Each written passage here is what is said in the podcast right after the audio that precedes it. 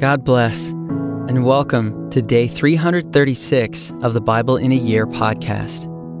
Our reading today is Romans chapter 16, 1 Corinthians chapter 1, verse 1 to chapter 4, verse 13. We hope you enjoy today's reading. I commend to you our sister Phoebe, a servant of the church at Cenchrea, that you may welcome her in the Lord in a way worthy of the saints and help her in whatever she may need from you, for she has been a patron of many, and of myself as well. Greet Prisca and Aquila, my fellow workers in Christ Jesus, who risked their necks for my life, to whom not only I give thanks, but all the churches of the Gentiles give thanks as well. Greet also the church in their house. Greet my beloved Epaenetus, who was the first convert to Christ in Asia. Greet Mary, who has worked hard for you. Greet Andronicus and Junia, my kinsmen and my fellow prisoners. They are well known to the apostles, and they were in Christ before me. Greet Ampliatus, my beloved in the Lord. Greet Urbanus, our fellow worker in Christ, and my beloved Stachys. Greet Apelles, who is approved in Christ. Greet those who belong to the family of Aristobulus Greet my kinsman, Herodion. Greet those in the Lord who belong to the family of Narcissus. Greet those workers in the Lord, Tryphena and Tryphosa. Greet the beloved Persis, who has worked hard in the Lord. Greet Rufus, chosen in the Lord, also his mother, who has been a mother to me as well. Greet Asyncritus, Phlegon, Hermes, Patrobas, Hermas, and the brothers who are with them. Greet Philologus, Julia, Nereus, and his sister, and Olympas, and all the saints who are with them. Greet one another with a holy kiss. All the churches of Christ greet you. I appeal to you, brothers, to watch out for those who cause divisions and create obstacles, contrary to the doctrine that you have been taught. Avoid them. For such persons do not serve our Lord Christ but their own appetites. And by smooth talk and flattery, they deceive the hearts of the naive. For your obedience is known to all, so that I rejoice over you. But I want you to be wise as to what is good and innocent, as to what is evil. The God of peace will soon crush Satan under your feet. The grace of our Lord Jesus Christ be with you. Timothy, my fellow worker, greet you. So do Lucius and Jason and Sosipater, my kinsmen. I, Tertius, who wrote this letter, greet you in the Lord. Gaius, who is host to me and to the whole church, greet you. Erastus, the city treasurer, and our brother Quartus, greet you. Now to him who is able to strengthen you according to my gospel and the preaching of Jesus Christ according to the revelation of the mystery that was kept secret for long ages, but has now been disclosed and through the prophetic writings has been made known to all nations, according to the command of the eternal God, to bring about the obedience of faith. To the only wise God be glory forevermore through Jesus Christ. Amen. Paul called by the will of God to be an apostle of Christ Jesus, and our brother Sosthenes, to the church of God that is in Corinth, to those sanctified in Christ Jesus, called to be saints together with all those who in every place call upon the name of our Lord Jesus Christ, both their Lord and ours. Grace to you and peace from God our Father and the Lord Jesus Christ. I give thanks to my God always for you, because of the grace of God that was given you in Christ Jesus, that in every way you were enriched in Him in all speech and all knowledge, even as the testimony about Christ was confirmed among you, so that you are not lacking in any gift, as you wait for the revealing of our Lord Jesus Christ, who will sustain you to the end guiltless in the day of our Lord Jesus Christ.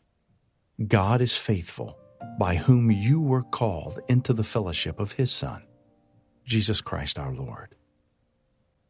I appeal to you, brothers, by the name of our Lord Jesus Christ, that all of you agree and that there be no divisions among you, but that you be united in the same mind and the same judgment.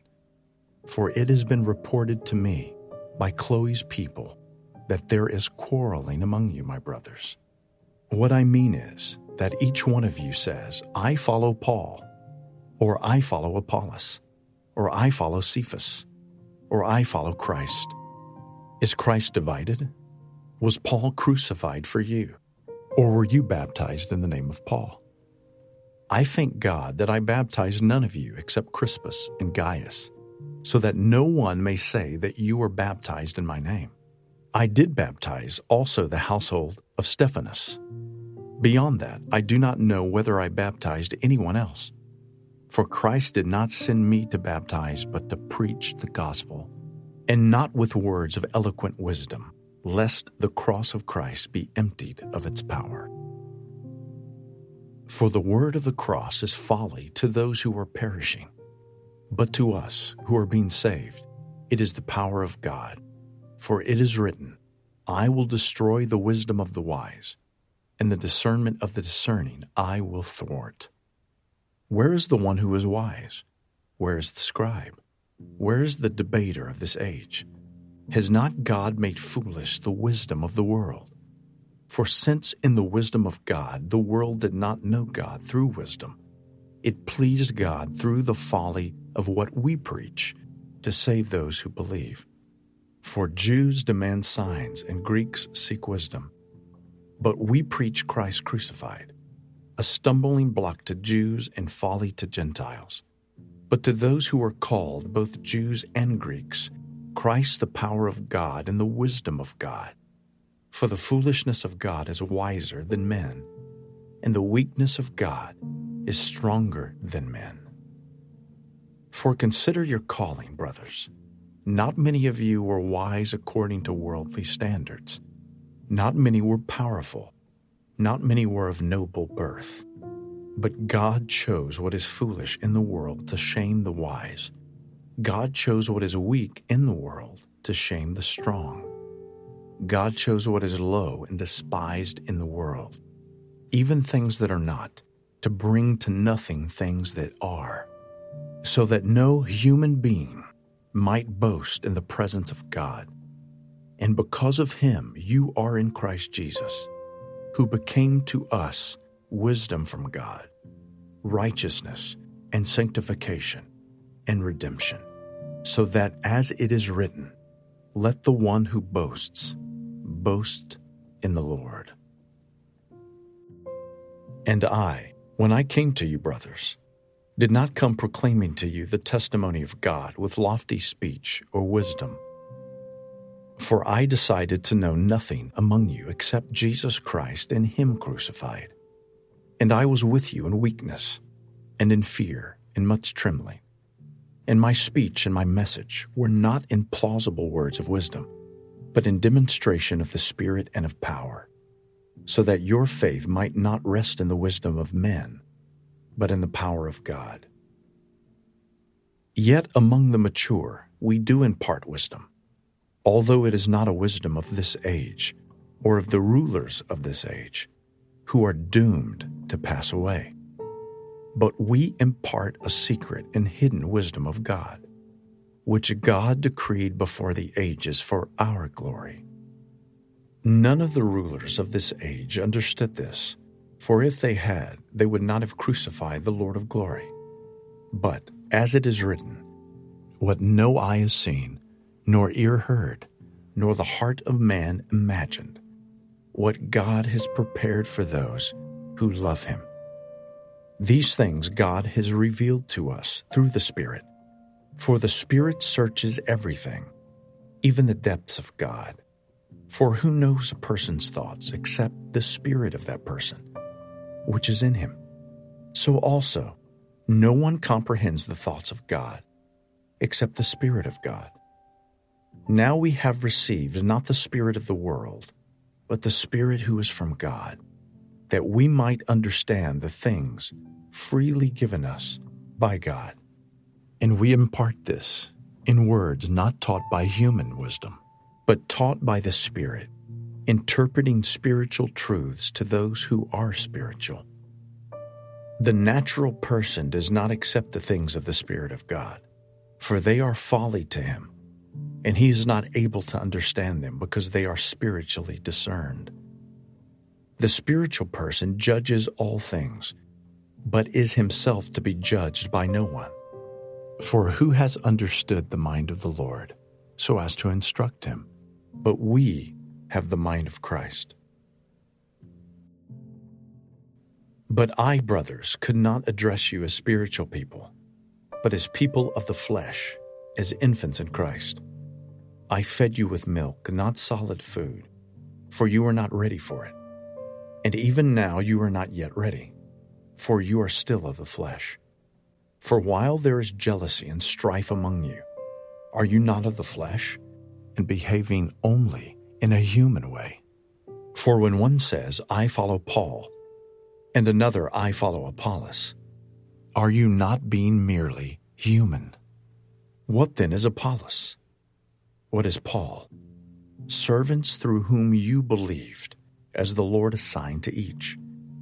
I planted, Apollos watered, but God gave the growth. So neither he who plants nor he who waters is anything, but only God who gives the growth. He who plants and he who waters are one, and each will receive his wages according to his labor. For we are God's fellow workers. You are God's field, God's building. According to the grace of God given to me, like a skilled master builder, I laid a foundation, and someone else is building upon it. Let each one take care how he builds upon it. For no one can lay a foundation other than that which is laid, which is Jesus Christ. Now, if anyone builds on the foundation with gold, silver, precious stones, wood, hay, straw, each one's work will become manifest, for the day will disclose it, because it will be revealed by fire, and the fire will test what sort of work each one has done. If the work that anyone has built on the foundation survives, he will receive a reward. If anyone's work is burned up, he will suffer loss, though he himself will be saved, but only as through fire.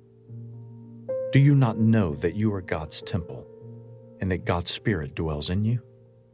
If anyone destroys God's temple, God will destroy him, for God's temple is holy, and you are that temple. Let no one deceive himself. If anyone among you thinks that he is wise in this age, let him become a fool, that he may become wise. For the wisdom of this world is folly with God.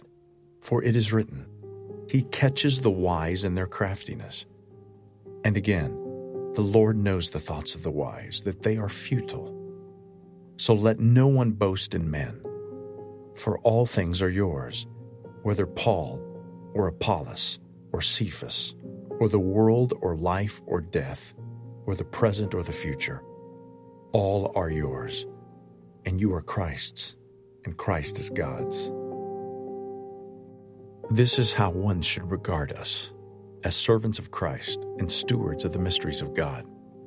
Moreover, it is required of stewards that they be found faithful. But with me it is a very small thing that I should be judged by you or by any human court. In fact, I do not even judge myself. For I am not aware of anything against myself, but I am not thereby acquitted. It is the Lord who judges me. Therefore, do not pronounce judgment before the time, before the Lord comes, who will bring to light the things now hidden in darkness, and will disclose the purposes of the heart then each one will receive his commendation from God. I have applied all these things to myself and Apollos for your benefit, brothers, that you may learn by us not to go beyond what is written, that none of you may be puffed up in favor of one against another. For who sees anything different in you? What do you have that you did not receive? If then you received it, why do you boast as if you did not receive it? Already, you have all you want. Already, you have become rich. Without us, you have become kings. And would that you did reign, so that we might share the rule with you. For I think that God has exhibited us, apostles, as last of all, like men sentenced to death, because we have become a spectacle to the world, to angels, and to men. We are fools for Christ's sake, but you are wise in Christ. We are weak, but you are strong. You are held in honor, but we in disrepute. To the present hour we hunger and thirst. We are poorly dressed and buffeted and homeless, and we labor working with our own hands. When reviled, we bless. When persecuted, we endure. When slandered, we entreat. We have become and are still like the scum of the world, the refuse of all things.